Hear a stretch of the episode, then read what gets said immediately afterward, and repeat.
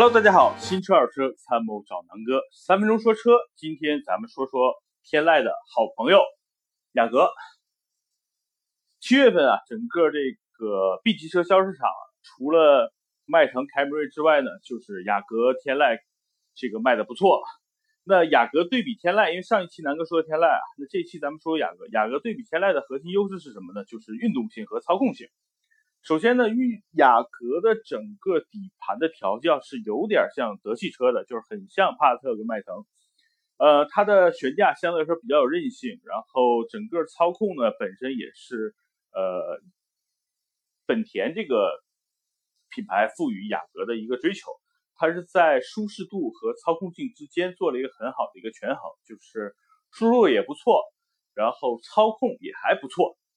呃，整个雅阁和天籁一样啊，二点零、二点四两款动力，然后，南哥推荐是二点零，因为和天籁一样，南天籁的二点五和这个二点零，其实在动力上的体验差别并不大，价格呢又差了一两万，所以我觉得没必要因为这一两万买一个又不是能够。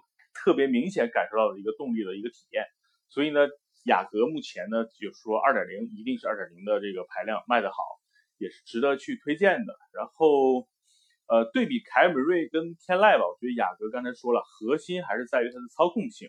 然后呢，配置呢，实际上可能不如天籁。然后呢，你说舒适度呢，也不如天籁。你说整体的这个做工呢，可能不如凯美瑞。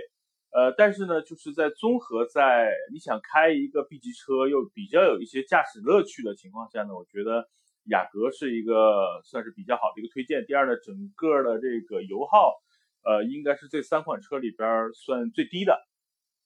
呃，同样二手车市场的保有率，因为目前这一代的雅阁的这个造型还是比较时尚，呃，比较让年轻人去接受的，所以这是目前二手车市场雅阁相对来说。呃，比天籁更保值的一个原因吧。然后说说雅阁的不足吧。雅阁的不足，实际上南哥觉得是在整个的噪音的控制上。呃，我觉得开起来雅阁的噪音明显要比凯美瑞、比这个天籁要明显一点儿。呃，为了这个运动的感觉，然后牺牲一些安静的这种环境，南哥呢是不太喜欢的，因为南哥开车还是喜欢比较安静的这种环境。所以呢，但是如果你想开一些有意思的 B 级车，然后呢又不要花二十万，那雅阁在这方面算是一个很好的选择了，好吧？那今天的这个三分钟说车，咱们就说说雅阁。南哥的微信是幺六九幺八幺六六，如果大家有问题，可以随时加南哥的微信沟通，好吧？那这期的节目就到这儿，谢谢大家，再见。